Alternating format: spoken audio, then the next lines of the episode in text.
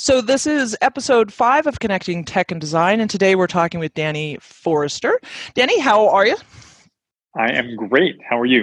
Doing doing well, doing well. Thanks for making the time for coming on talk with us today. I appreciate it. I know you're really busy. You've got a bunch of projects going on, and you were just before we started recording, you were just telling me about uh, some some other things that you've got going on with a renovation in, of your own property and uh, a big conference here that you're doing a presentation. We'll get into all of that as as we get talking. But before we kind of dive into um, into in, into the into the weeds here. Um, tell us a little bit about yourself, what you your background, what you've what you've done, and and sort of what you're working on um, today, if you would. Sure. Um, I guess kind of by way of a semi brief introduction, my name is Danny Forster. I'm an architect, and also uh, I work in television, uh, film, and TV as well. I've kind of a some of a bizarre bifurcated career. Uh, some of your your listeners might know me from Extreme Engineering and Build It Bigger, a TV show I hosted on Discovery Channel and Science Channel for many many years, where I got to go all over the world to 60 different countries, looking at the most incredible architecture and engineering projects, and basically climb all over them and explain how they work, why they work, and sort of how they're connected to the culture or the climate or the place in which they're built. Basically, letting a very at the time young architect become an architectural documentarian and a storyteller about buildings. Uh, from that, I also got to produce and direct uh, with Steven Spielberg a big documentary called Rising Rebuilding Ground Zero, which was a, about a four year effort of chronicling the reconstruction of the World Trade Center site. Uh, made a six hour documentary film available on iTunes and Amazon and all those sorts of places. Um, and I'm also doing, or most recently did a show called How China Works, which was a big kind of all looking at over 40 different cities in China, looking at technology, infrastructure, architecture. Basically, what does it mean for a billion people to join the middle class, and how do they live, and what supports that lifestyle? And uh, but most recently, or I would say probably the majority of my time is spent doing architecture. Uh, I'm the principal of a firm called Danny Forster and Architecture here in uh, Manhattan and we build a whole host of different kinds of projects residential master planning towers hotels residences museums. And we spent a lot of time doing hotels lately hotel towers. We uh, recently completed the world trade center marriott really beautiful tower just in the southern end of the world trade center site. And we've also been really excited about modular uh, just as a, as a new kind of tipping point in architecture and construction. We're presently designing and building what will be the tallest modular building in the world a project at 842 6th Avenue in Manhattan, uh, which will be a Marriott AC hotel project. So lots of different stuff cooking from some TV, some films, some architecture, some modular, uh, just trying to keep the lights on and the doors open, so to speak. that is that's a lot and you know what's funny is when i was first introduced to you um, alex capecelatro of josh ai uh, about a month or so ago said you've really got to talk to Danny. He's he's amazing. He's interested in but he's just he's got a fascinating background, and I and I think you'll love him. Uh, and, and immediately upon looking at your bio, it was, it was uh, I was so thrilled to to be able to talk to you. What was funny was I hadn't realized that you were the guy that I saw on Extreme Engineering, and my husband and I used to watch watch that show religiously for for years. And so it wasn't until after I had talked to you the first time and went back to take a look at at um, sort of your body of work. I was like, that that's who you are. Oh my gosh. So, yeah, people are often like, "Are you the?" I was like, you know, the nervous Jewish kid on the side of the skyscraper. Yeah, that's, that's, that's me. that's and me. The, that's the memory me. clicks into place. Yeah. yeah yeah but man i mean so eh, the just the the course of your career and uh, has has taken you to so many fascinating places and and and the work that you're doing is is really incredible there's I could sit and talk to you for hours today, I'm sure, and I, I, am sure there would be listeners that would stay on that long. But uh, you know, I kind of want to focus in on, on a couple of things that I think um, have sure. have some some real relevance here for connecting tech and design, which of course is the conversation really exploring the the intersection of uh, design and technology. Um, and I I have to think that there is a ton of technology going into these projects that you're working on, um, and so I kind of just want to share with us a little bit of, of of of that, if you will, is just sort of, you know, when you're talking about um, you know your designs, and at what point in the conversation does technology start to come into play, and what are some of the kind of the considerations now for you as an architect that um, you're sort of you know taking into consideration or um, you know taking a, a, a, kind of a deeper dive into Sure. I mean, I think in general terms, the way I respond to that question is not dissimilar to how I respond to the question when people ask you, do you do sustainable design or green architecture? And mm-hmm. and generally speaking, I would say like if if that isn't part of the way in which you approach a building, you're a bad architect. In other words, like at this point in time, it is part and parcel of what we do. At least I think it should be. You know, uh, a, a building built unsustainably is a building that's been designed unthoughtfully or not mindfully. And I think the same would be said of kind of integrating technology in one yeah. form or another. That you know, if if the relationship between you and your phone is what it is, to disintermediate the relationship between you and a building and not have that similar level of intuitive integration, then you're then you are limiting the capacity of architecture to impact its users. Um, I think it's it's it's a disappointment if we think about a building as a thing to keep rain out, and an iPhone as a thing that connects you to the world.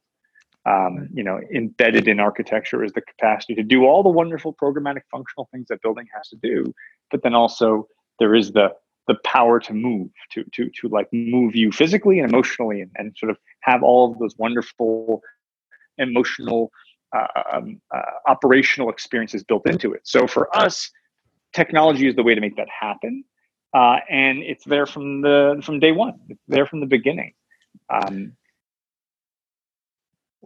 yeah and where do you where do you feel that and i and i think for the, for this part of the conversation i'll kind of hone in a little bit on the on the, the residential um, sure. part of the conversation and and and you know so the, the typical homeowner that you interact with um, are they coming to you with uh, with an with sort of a an, an expectation of where technology will have a play in in the work that you're doing for them or is that something that you sort of introduce to them? What's how does how does that kind of conversation come together as you're seeing it with your customers? I think with the exception of someone who is a real fetishist and is like super focused on the tech itself i think most of the interactions we have are, are people who want something just to work and mm-hmm. to be beautiful and amazing and to function and the degree to which we integrate technology in service of what their goals are that kind of comes from our side of the table. Mm-hmm. I, I, at least in my experience i don't have people coming saying i want this gadget i want that gadget. Yeah. Um, uh, i'm happy to have that client don't get me wrong but that, that isn't the dialogue that we have. I right. think it's more about what's the sort of what's the way in which people want to interact with their homes with their spaces? Um, how how loaded with the tech do they want to get? I mean there are some people who feel very strongly about the kind of elegance of the experience. I mean, the, you know, in very simple terms, I think of just a keypad versus a light switch. I mean, one is binary, one is not. Um, you know, one produces an, an, A or B, and the other produces a series of experiences.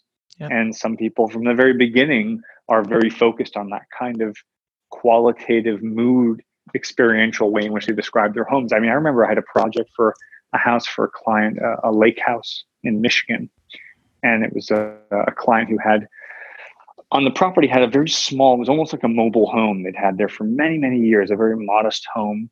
And after quite a bit of time they were deciding to remove the mobile home and build something special and sustainable and really exciting. And when i asked them for a site plan uh, a sort of description of, of the property so i could get my head around the project i got a two page word document of them describing what it is to walk around the site and experience the, the, the, the changing the light and the wind and so forth. And that very clearly from the get go told me who I was dealing with and the kind of experiential subtlety that this client had. And therefore, the technology and the architecture was going to have to meet them at that place, right? That's right. different from someone who says, I need a two bedroom, three bathroom. With, you know what I mean? Like you, yeah. you know very early off in the process the kind of level of sensitivity and awareness of the client you're dealing with. Yeah, yeah.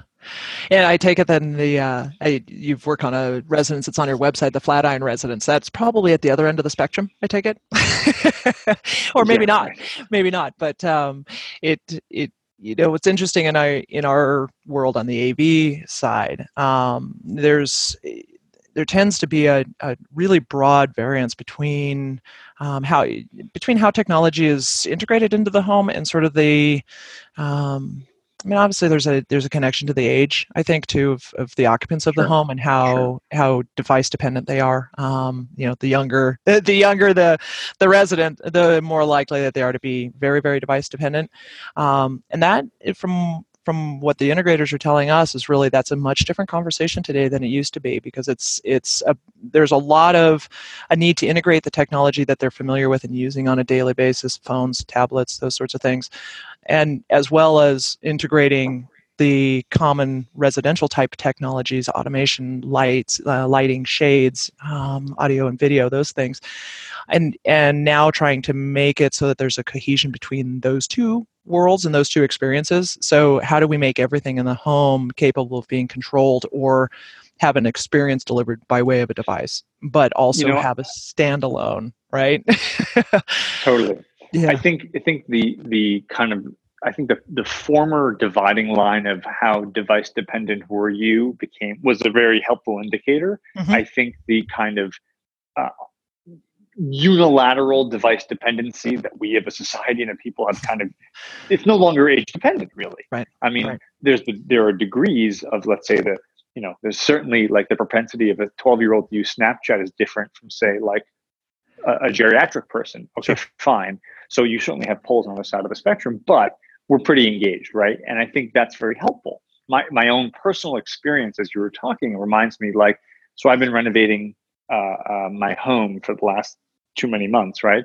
and and so for that period of time, I've been amongst uh, without a home. I've also been without a television, which are you know from my perspective equally problematic. Um, so so I have been living uh, by by by way of streaming. I've been carrying my iPad around this rental property where I've been staying, watching my TVs and my shows and so forth, right? Um, well, lo and behold, like now that my content, which in the past was frankly more TV based, even if I was watching HBO, now I'm watching HBO Go, let's say, right? Now that I've sort of been forced to wean myself off of non on demand television, I guess that's an old word for just cable, right? um, that that I really now do as I'm now finishing my renovation and finishing my AV integration, I really do see an iPad on the wall in lieu of a television, right? Mm-hmm. I really do see it that way. And because I'm thinking in those terms, it really does change how I'm thinking about the home. It really is not the old world of the TV does X, the lights do Y, the iPhone does J. Yeah. I really, and you know, I've been sort of forced to feel this way, but it does feel so much more connected than it once did. And does it also feel a little bit liberated as well as a little bit, maybe liberated, not the right word, but maybe just a little bit more freeing? Like you're not being held yeah. to the constraints of the TV in that room and that size and you know that's going to be your experience because it's in that space and you're sitting in that chair because that's the only chair that's in the room. Or you know like as you explained and you're walking around a room you can take your tablet you can or, you know whatever that visual device is and sit where you want to watch what you want. Yeah i mean this is going to sound like i'm a lunatic but you know so be it. I made the comment this came out of my mouth just the other day. I said hey quick question uh, are ipads waterproof? And let me explain the, the context of the question because what I because I'm so used to schlepping my iPad around the house now, taking it into the bathroom, taking it into the kitchen, what have you, it is completely reasonable and likely that I will be watching a show on TV that'll be some form of a, a streaming app. I will pause it. I will then pick up my iPad, go to the kitchen or go to the bathroom, and I will continue the television program yeah. because obviously it's it's it's time stamped, right? Yeah. That I think in maybe a year or two or a couple years ago, that would sound like the actions of a madman who needed medication. I think today it is not an insane behavior. Yeah, I agree. It kind of shows a, a level of untreated ADD that might want to get looked at. But I am actively looking forward for the seamlessness with which I can yep. do what I just described. Yep. Yep. Absolutely, and that's that's where technology for me gets really fun. Um, you know, and, and that's and we're we're starting to see a lot of products coming into the residential space now that are kind of combining those two. So, for instance, there's a smart mirror. Um, I don't know if you're familiar with a brand called Seura, S E U R A. Sure, sure, yeah, sure. But so um, at CEDIA Expo this last year, they introduced their smart mirror, and it's fully interactive. Um, so, in with your experience there, as I understand it, you could instead of taking your tablet into that other room, you would just send the experience to that room and you just pull it back up on the mirror right and, and so it's all about um, and i think where where the where both worlds are going, design and technology. And correct me if you think that I'm wrong by any means, but it really seems like we're, we are right at that point where the two truly are merging, and that technology is servicing is serving um, a higher purpose for design, and maybe vice versa. Um, and and I don't know if higher purpose is the right way of putting it, but that it's facilitating um, a deeper, more enriching experience. Um, and one is doing the same for the other. Yeah, I mean, I think I agree a thousand percent, and I think a lot of what you're describing from my somewhat um, naive perspective, because I'm not a technologist at my core, right? But I do think that the infrastructure and the back end has caught up to the promise of the tech. And you know what I mean by that is like in a very simple example, as I was describing, like the fact that I I'm, I'm rewatching The Sopranos because why not? And I was on uh, I'm in season two. Uh, I forgot what episode it was this morning, but I was just at a really critical part, and unfortunately, I had to leave to get to the office. So I'm in the subway. So you know, I just crack open my iPhone and I open up my HBO Go app, and I it, it, of course knows where I left off. Right now, that that that seems like a pretty small thing, right? But it's actually like obviously an amazing amount of cloud storage is required to support what's a simple thing, which is basically like a digital bookmark, right? right. But it, that didn't exist for a while, and the simple advent of that one piece of the puzzle all of a sudden makes that wall between me and these mm-hmm. apps so much lower yep. right yeah. i think of in terms of architecture and, and residential interior design i think of video art for a minute you know video art has been something that's existed for since we've had video right artists yeah. have worked in multiple media and video but we haven't really had a very solid infrastructure for people who owned video art files to yeah. safely archive them, catalog them, access them, just deal with them in a way that would elevate a digital file to that of an authentic piece of fine art. Right. Well, that's happening now, right? There are companies out there, a great company we collaborate with called Niio. There's a bunch of others that are looking at this. Now, yeah. by creating a way to allow people to own digital art and view digital art and kind of coalescing those needs, now I can legitimately propose to a client, myself being one of them, that I'm going to have a beautiful, you know, 65 inch vertical screen integrated into a wall that'll be part of a video art system.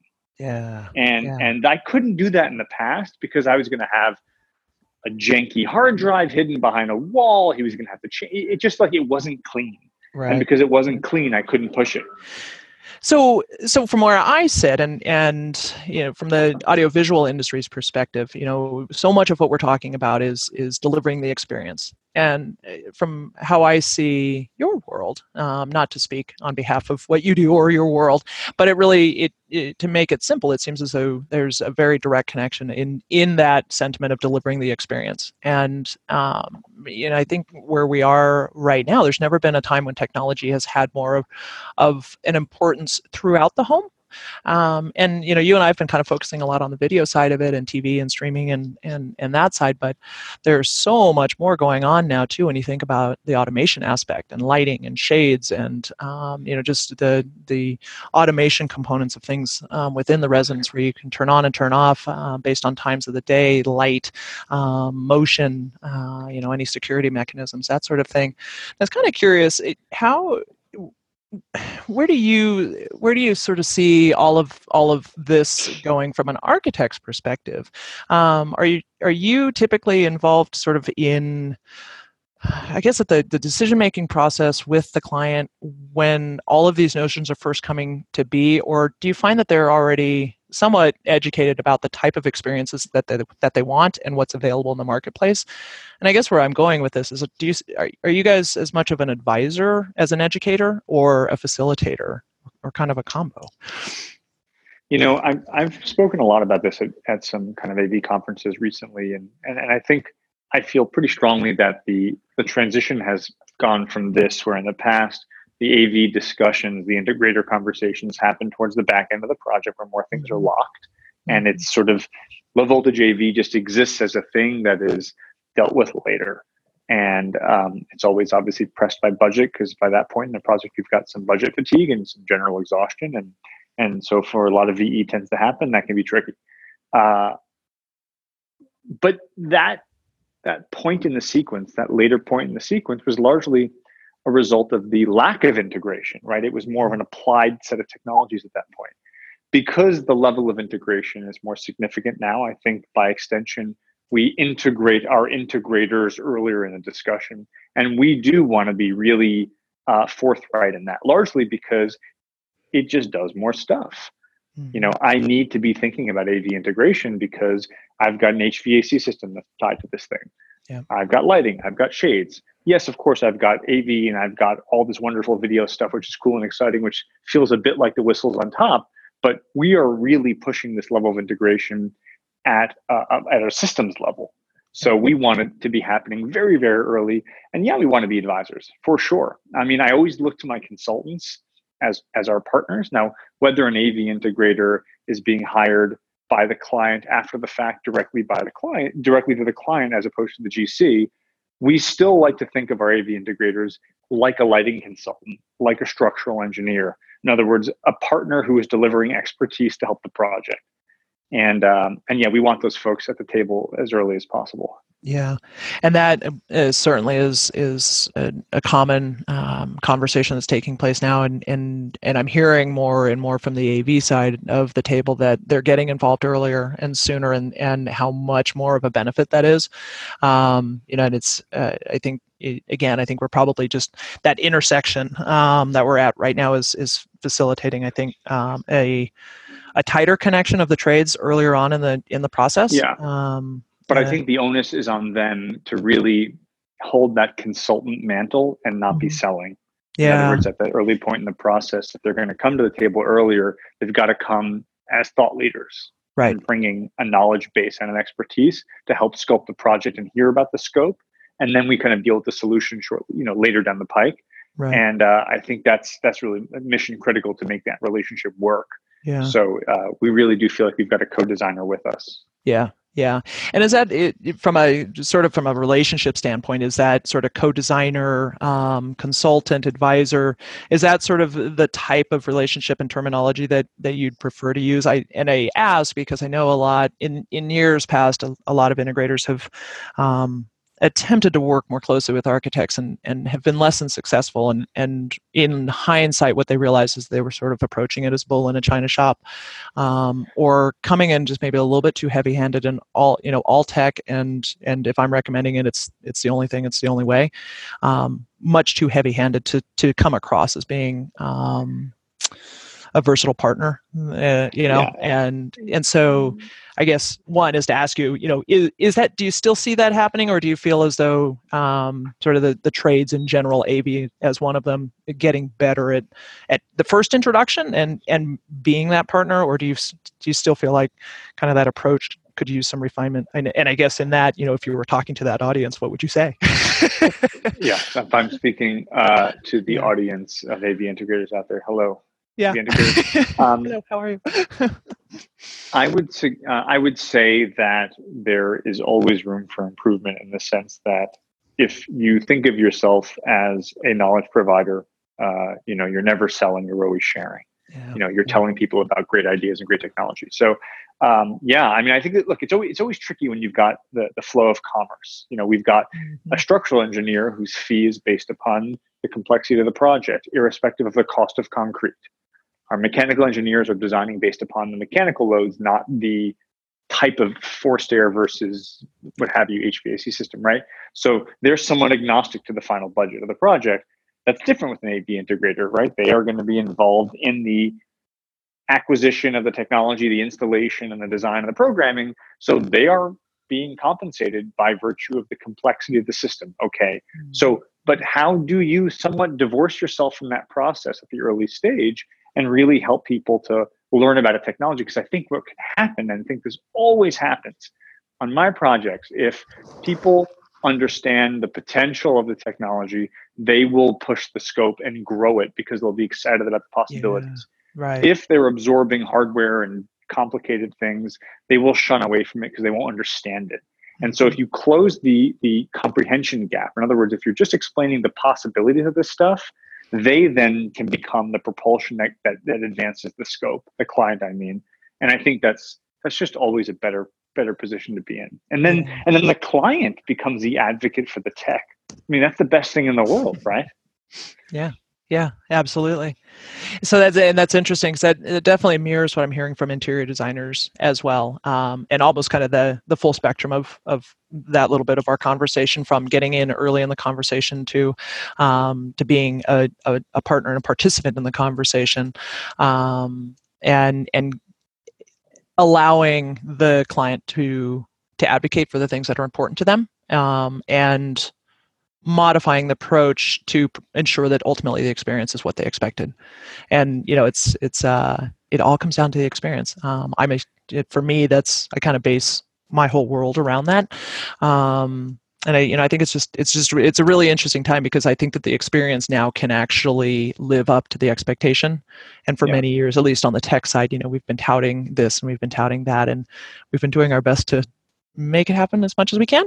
Um, but you know, and as as with technology, you know, some things just aren't ready for prime time yet, but we're still selling it. You know, it's you just it's a position. Yeah. So and things are and and the, and the tech that your world is providing to my world is getting a lot closer to the to the gospel, right? It's starting it to is. do the stuff it says it could do. Yeah. Um, and it's also becoming, I think, um, a little more, a little less cost prohibitive. That's yeah. that I think is the exciting piece. Absolutely. Um, and so that that's cool. I mean, that being said, I do think you know we're also at a situation where the sort of prosumer versus pro versus consumer stuff that the gap between them is pretty wide as well. Yeah. Like you know, I think people cobbling together a whole host of kind of like wacky speech automated stuff and a you know a speaker and an LED bulb. Like you can do it, obviously, yeah.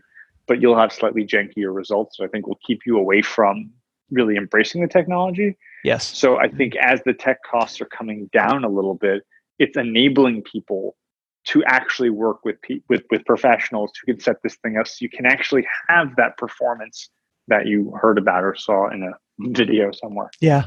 Yeah. Yeah, and I think too, to sort of um, segue a little bit over into the co- the commercial aspect of your world, um, that the hospitality experiences now I think are incorporating so much consumer or prosumer type technology that as we travel and we stay in hotels or if we Airbnb in a high end residence, that we're being surrounded by technologies either visibly or subtly um, and are being provided an experience when we go home. We want that at home too. And so I, you know, I, I, really feel as though um, from a commercial space, you know, the hospitality is definitely driving um, some cons- uh, consumer buying decisions, at least with relation to, to technology where I focus. Um, and I think that's really interesting. And um, I don't know if you if you kind of notice the same thing, but obviously my segue here is is over to the modular um, work that you're sure. doing, and I I can only imagine um, those. Uh, there's got to be a lot of technology goes into building those environments and those spaces, but also that the the experience that they're delivering is also a technology driven one too. So. Um, tell me a little bit of and, and and if you would kind of start from the top help our audience understand when i'm talking about the modular spaces you're working on. Tell us what that is. And then uh, sure. and sort of you know where, where's where's tech and all of that? Yeah well i'll just say this modular architecture or, or manufactured uh, architecture is the is a technological advancement in the building and construction and engineering industry. So this is tech uh, through and through. But you know in very simple terms uh, it's off-site construction. It's pre-fabricating or pre-building large aspects of your project in an off-site factory controlled environment and then shipping or driving or moving these off-site built objects and then assembling them on site. So uh, in in uh, in a most simple kind of application you may have like a, a prefab wall or a, a large wall panel you know elements that are built off site brought and then they're tilted into place taken at its most extreme and comprehensive approach, the work that we're doing, uh, where you will manufacture the entire, in this case, a hotel, the entire hotel room is built in a steel cage, a full volumetric steel superstructure, has its facade on. It's a six sided weatherproofed box. In it has all of the plumbing, all of the furniture, uh, everything. Literally the tv the bed the nightstand the bathroom everything except for maybe like the soap and the soap dish is inside of this module. It is then shipped to site lifted and plopped into place. Since all the infrastructure the mechanical infrastructure the hvac is already in there all you're doing is connecting basically plug and play at the corridor into the main building infrastructure and away you go. And uh, that's what we're working on now. We're designing a project uh, in manhattan in the in the Nomad area. It's going to be an AC by Marriott hotel, and in this case, we're manufacturing all 168 guest rooms as individual modules in a factory in Krakow, Poland, sailing them from the port of Gdansk to the port of Red Hook in Brooklyn, and then driving them over the Manhattan Bridge and then stacking them up one floor uh, per day on 6th Avenue and 29th Street. One floor per day. Oh my gosh. Oh my gosh. Yeah. now, and this bit, is... I should say that's minorly misleading. It's one floor per day. You can stack all uh, eight apart, all eight hotel rooms in one day, and then the, then the following day you bolt them together and do your welding work, and then the day thereafter you can go back to work. So it's actually call it two days per floor, but yeah, you can stack an entire floor in a day. That's amazing. So what would the what would the traditional timeline have been? I mean, you know, I, am I'm, I'm remiss to sort of like throw out numbers because a yeah. we're not done, so it hasn't been completed yet. But you know, in general, the the real the real kind of blessing of something like this is not just that it's faster, which it is, but it's that you have concurrent timelines. In yeah. other words, while you're building the foundation, while you're building the podium, you are simultaneously manufacturing the rooms. So rather than thinking about the building sequentially, in other words, building as you go up, you have two simultaneous construction sites happening such that you're capturing all of that time. And then, of course, you're picking up the time just when you are stacking them as opposed to building them. Right, right. And I, I mean, construction delays are probably almost a thing of the past with this, right? I mean, well, it is. It is very important that you you essentially uh, free yourself up from that sequential line yeah. whereby you can't do X until Y arrives and you right. can't until Y until Z arrives. So there's never a situation where you're saying, well, we can't do the sheetrock because we didn't finish the ducts. Yep. We can't do the ducts. So that doesn't happen. Yeah. Um, and, and that disintermediation is a very significant value added to the process. You're also building some pretty fine, detailed things and not doing them, say, 350 feet in the air yeah. uh, with open wind and snow. Right. Right. Right. right. It's just a controlled yeah. environment. Right. Right. And the, this is chronicled on your website, which um, quickly for those, um, Danny Forrester, D A N N Y F O R S T E R dot com. Um, you can look at all those projects on the homepage, and this is the Modular AC Hotel Nomad. Um, if you're scrolling down there, a bunch of really great photos, renders, um, and explainers. Uh, I believe there's also some video link, I think, but yeah. Um, really, really fascinating project. Now, this broke ground in 2018, January 2018, I believe. Is it? It's not yet done, but close, or no, it's not. Yeah, so yeah, we're we're building the foundations right now in Manhattan, and we have uh, 150 of the 168 modules in construction right now in Poland. So they're in various stages of undress. It's just kind of like it's a bit like the Henry Ford assembly line, except instead of the car moving, the people move. Yeah. So we've got all these rooms lined up. It's a 3,000 foot long factory. It's really quite a sight to see. And um, yeah, it's a whole it's a whole kind of vertically integrated system. You get the, the steel gets manufactured in Poland, arrives in the in the plant. The facade get manufactured there. It all sort of all the stuff arrives in the in the in the uh, assembly line, and and then you you go from there. Yeah. I would say just one other one other kind of point that I, I I like to reinforce because you know everyone is talking about this as the as the holy grail and it's the future of architecture, and I think it does have an amazing future. I think it's really important that we as a profession demonstrate that we can do this yes. on time and on budget. And so we're still, I think, trying to crawl before we before we walk or run. Uh, but I will say one of the kind of critical pieces in any project, this goes to an AV integration or a very tall tower, it's uh, cost certainty. And at what mm-hmm. point in the timeline of the project do you have that level of cost certainty? Well, one of the things that modular requires, because it's a factory, right? Like if you buy a car, at no point can you run on the assembly line and then ask them to change the steering wheel. right? You can't like interrupt a, a, Porsche being made and be like, you know what, I changed my right. mind. I actually want to go with a hardtop. So you have to make a decision very early in the process. In this case, in a hotel or an apartment building, you've got to commit to the design and commit to all the stuff in the hotel room very, very early in the process yeah. in order to trigger the manufacturing. So what does that mean? It means you're basically taking, say, 80% of the square footage of the building and you are locking that price in Whew. and you can't make changes. Yeah. So that level of kind of, you know, basically a self-imposed constraint yeah. also brings a lot of cost certainty mm-hmm. which is one of the biggest challenges. So really, I mean, it, what it sounds like you're you're you're hitting on is just the fact that this is a, a very repeatable um, a repeatable process in a way of of uh, increasing the time to completion on the projects, but also that um, the you kept repeating the the cost. Um, cost certainty was that the term that you used yeah and i say that more to to emphasize that you can have cost certainty on major portions of the building. Not necessarily that this is like so much cheaper, because I think you hear like, oh, it's cheaper, it's faster, it's better. And and you know, I think over time when we start to do more and more of these, the costs will come down and, and will come down quite substantially. For the time being, what I like to focus on is to say that take say 80% of your building, right? Take an apartment building, right? Minus the lobby and the back of house. The majority of it is just the units. So same in a hotel. So what's cool about this process is that because you have to lock in these decisions so early in order to trigger the manufacturing, that means that you have damn near cost certainty on like 80, maybe 85% of the square footage of a building. The price is locked and you really can't change anything because it's kind of like once you bought a car, you can't go to the assembly line and pick a new color. It is what it is. So, because of that kind of self imposed constraint, you can really have very, very realistic cost certainty over a very large portion of the building, which in some cases could impact the contingency someone carries on a project, which can amount to real savings. Right. Right.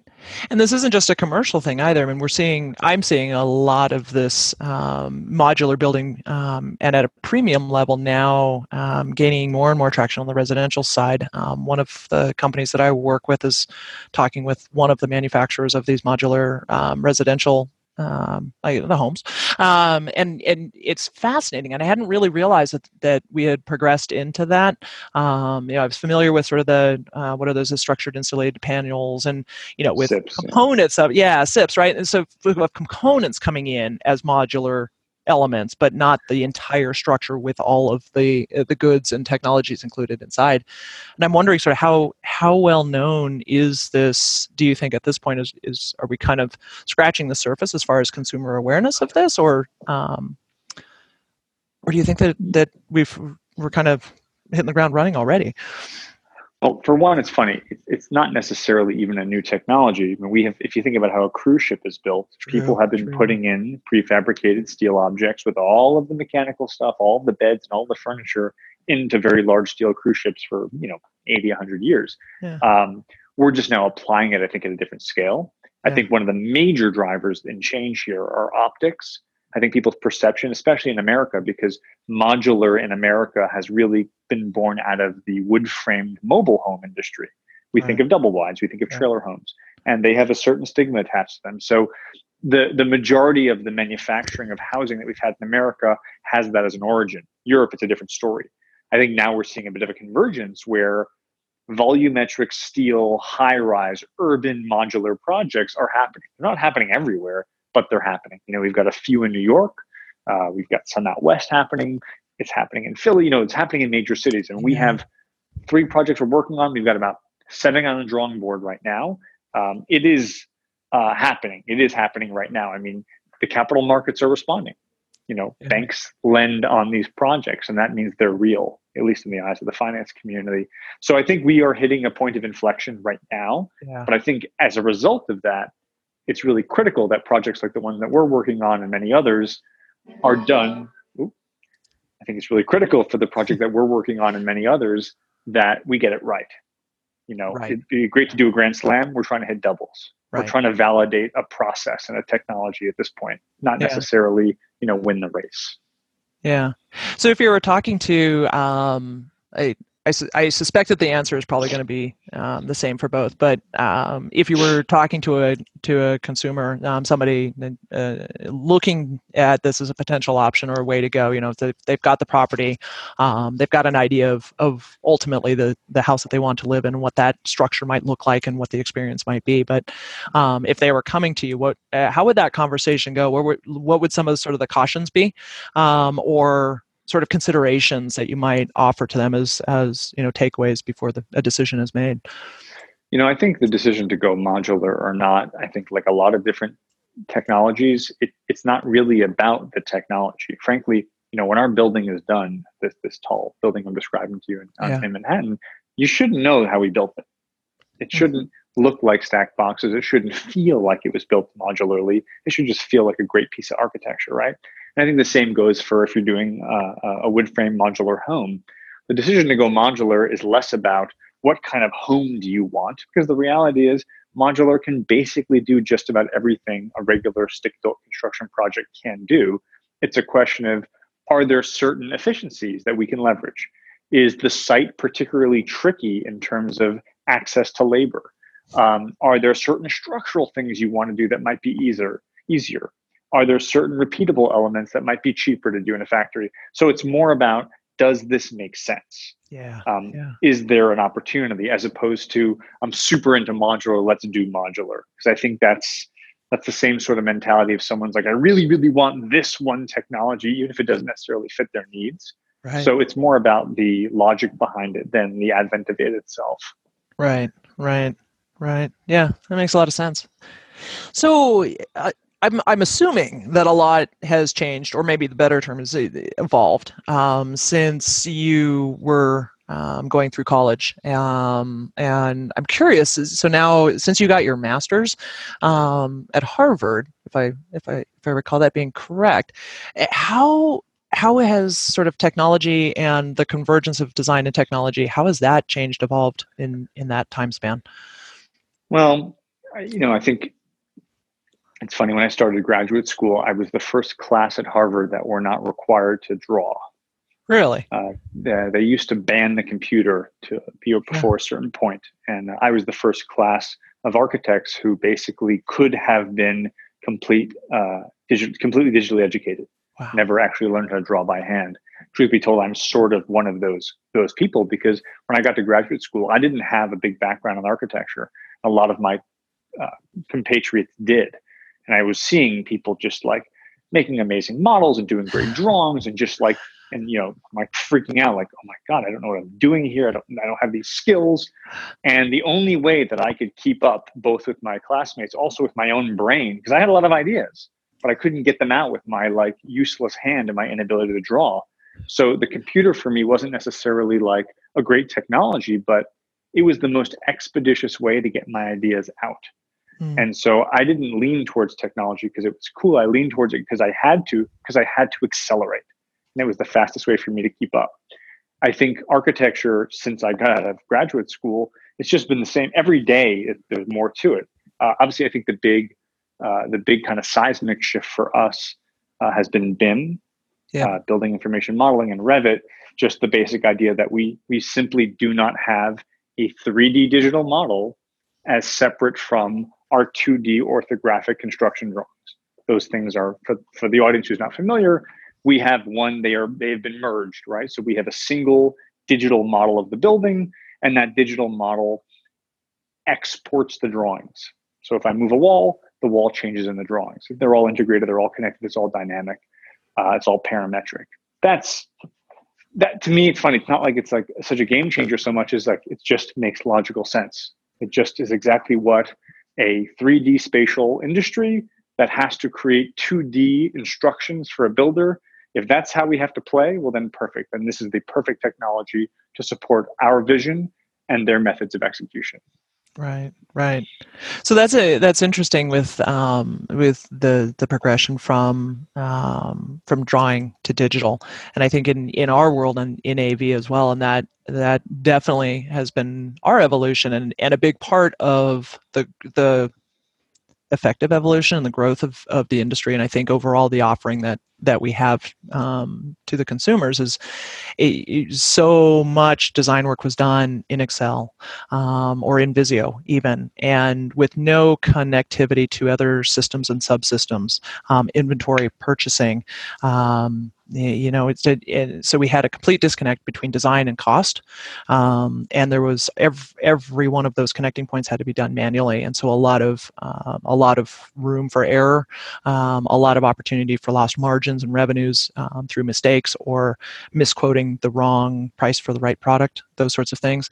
Um, and thankfully um, especially over you know like the last 10 years, five years, especially where we've got, we've seen a lot more refinement where um, the audiovisual industry is really becoming much more digitally dependent and the system design um, and estimating proposals are all being done um, in, in platforms online in, in a much more professional presentation. And I'm, it, I believe that that's helping the audio visual integrator also become a more trusted partner to the other trades. I'm curious if you've sort of seen a similar um, experience from your side? Have you have you sort of seen more of a, a professional presentation and more detailed um, diagramming and specifications coming, or um, or not so much? Oh yeah, I mean, yeah. we have we have integrator partners who bring renderings. Yeah, I mean, we can give them the Revit model. They can open the Revit model. They can they can drop in their technology. Um, you know, there's there's already many many pre-made Revit families for lots of different keypads and lots of the different tech, um, and you can have low voltage drawings built into the model as well. So for sure, yeah. and it just makes it uh, look. I'm, this is I'm saying stating the obvious here, but it's better for everybody. Better yep. for them, better for us, better for the client, better for the industry. So, you know, yep. everyone should do it. We all look like badasses let's yep. all keep doing it. yeah, yeah. Clarity, transparency, and professionalism. It's it's it's a it's a beautiful combination, right? yeah. No, no, it's great. Yeah. totally great. Yeah. Well, you mentioned BIM, and um, and I'm uh, for the for the audience that we serve, which um, is a mixture of integration professionals, consumers, manufacturers, um, associations, and sort of everybody that caters or services that. Um, I'm curious, what how um, when we're talking about BIM, do you do you recommend that manufacturers of products um, make the make their BIM files available, and does ARCAT play into that? Is that something that that is important to you personally or to your profession? I assume that it is, considering it's for architects, but um, and I guess maybe more of kind of the the overarching question is, um, what would you recommend to manufacturers to make sure that their products and the specifications are as easily accessible to you and you know and your peers, um, so that what you're doing is is uh, as easy or effective to do efficiently? You know, I don't want to say that if I'm deciding between two specs and one has a perfectly built Revit family and one doesn't that the one the one with the Revit family gets into the project, but that might happen sometimes. Yeah. Yeah. Uh, you know, I, I guess what I'm saying, I'm being a little facetious here, but clearly, if you can, you know, back in the day, they'd come to our office and they'd leave these binders and they'd push all their, this all their physical crap into our office, and we'd look at it and learn about it and so forth. And and they got great websites, and and now we're moving into into we had CAD blocks, and now we've got uh, Revit families, right? To to not do it is to shoot yourself in the foot. Yep. And so every time a manufacturer has a really user friendly website with a killer set of pre built families, they become our friends. Yeah. Yeah. And okay. uh, it just just do it. I mean, there's just it's just like you know, it's like it's like me as the crotchety old guy being like, I don't get social media. It's like, okay, well, for a while that was okay, but now I'm an idiot. so now I have to get it. Yeah. And I can be like, oh, those kids on the Snapchat. Okay, fine. Maybe it's Snapchat I'm not going to get involved in, but I'm going to have to deal with Instagram. Right, right, right, right. Okay. Good choice there. Good choice. Good choice. I'm just gonna have to. it's just gonna happen.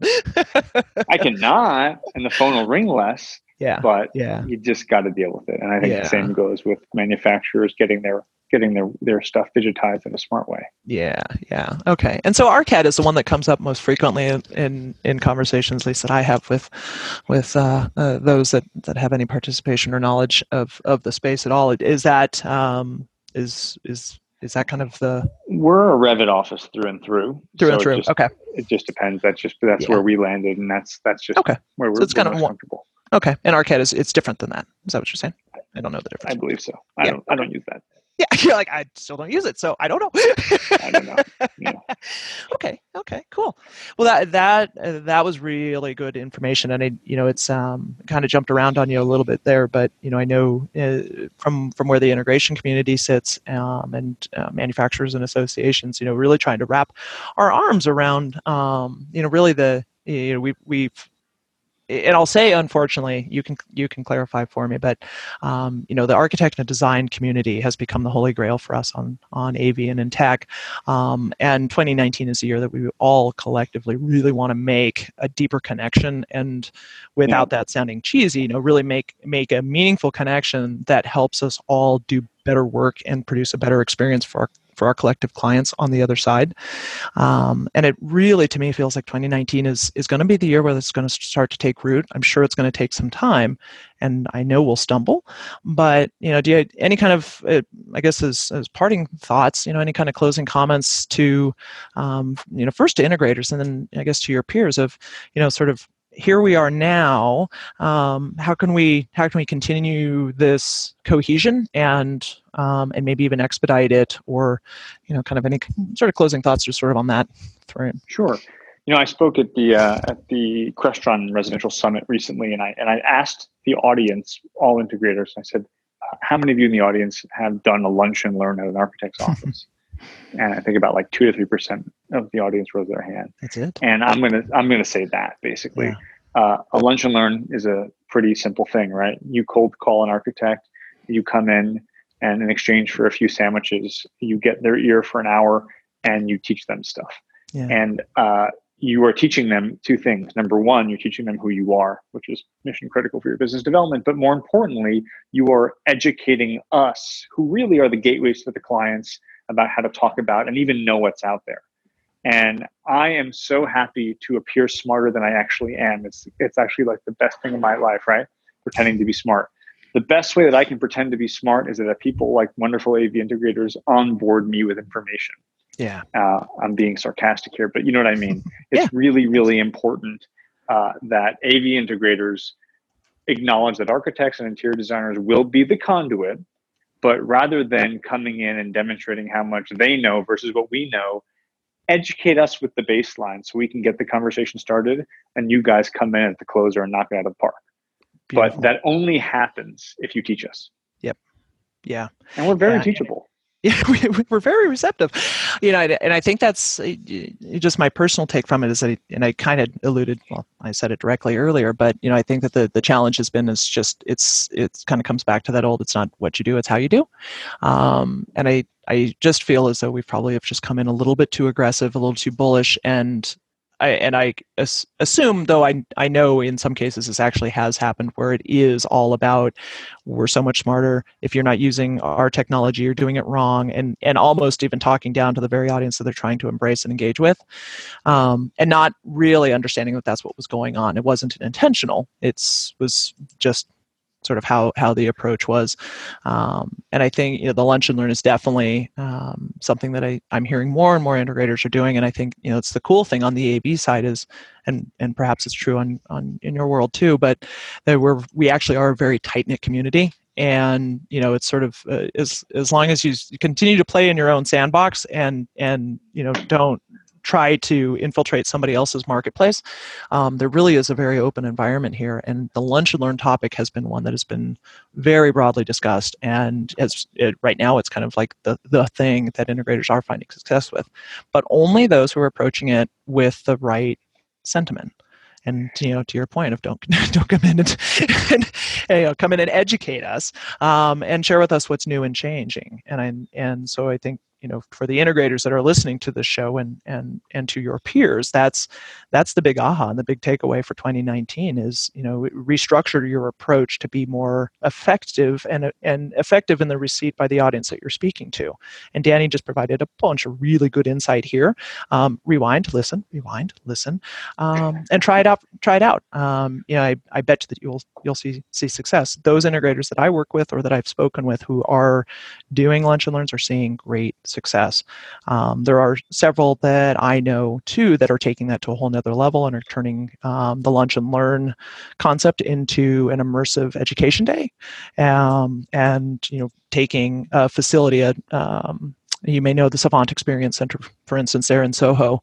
Um, you know, the integrators will take over that space and bring architects in and do a full day of education on different um, smart home or connected home technologies, not just what Savant offers, but lighting, shading, um, uh, high definition television, home theater, acoustics, all of those sorts of things. So, you know, I think that for those that are embracing the concept of educating to inspire and align. Um, and I think we're, we're seeing some success. And um, so I'm really glad to hear you talk as as well about about that. I mean, it just continues to cement the notion that this, you know, we're at we're at that intersection, and and it's we're, we're we're on the right path. So yeah, I mean, we yeah. don't get out much, right? Yeah.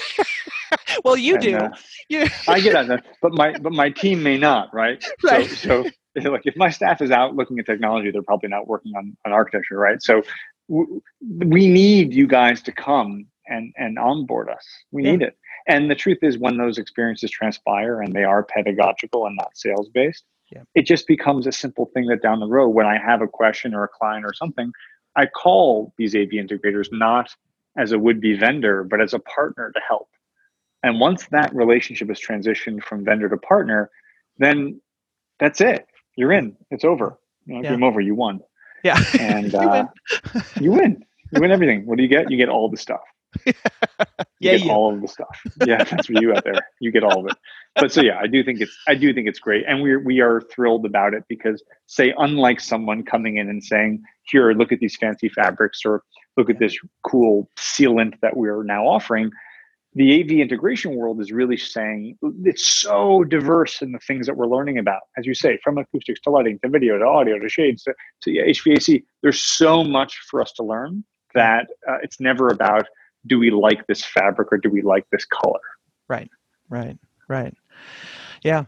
Uh, this was a quick sidebar question that's totally related to this, though. It, do you, um, is it important that there's CEU connected to that lunch and learn conversation, or is it is that a nice to have, not a need to have, in order for the the introduction of that as being an opportunity being interesting and appealing to you, or is like I said, is that a nice to have or a need to have?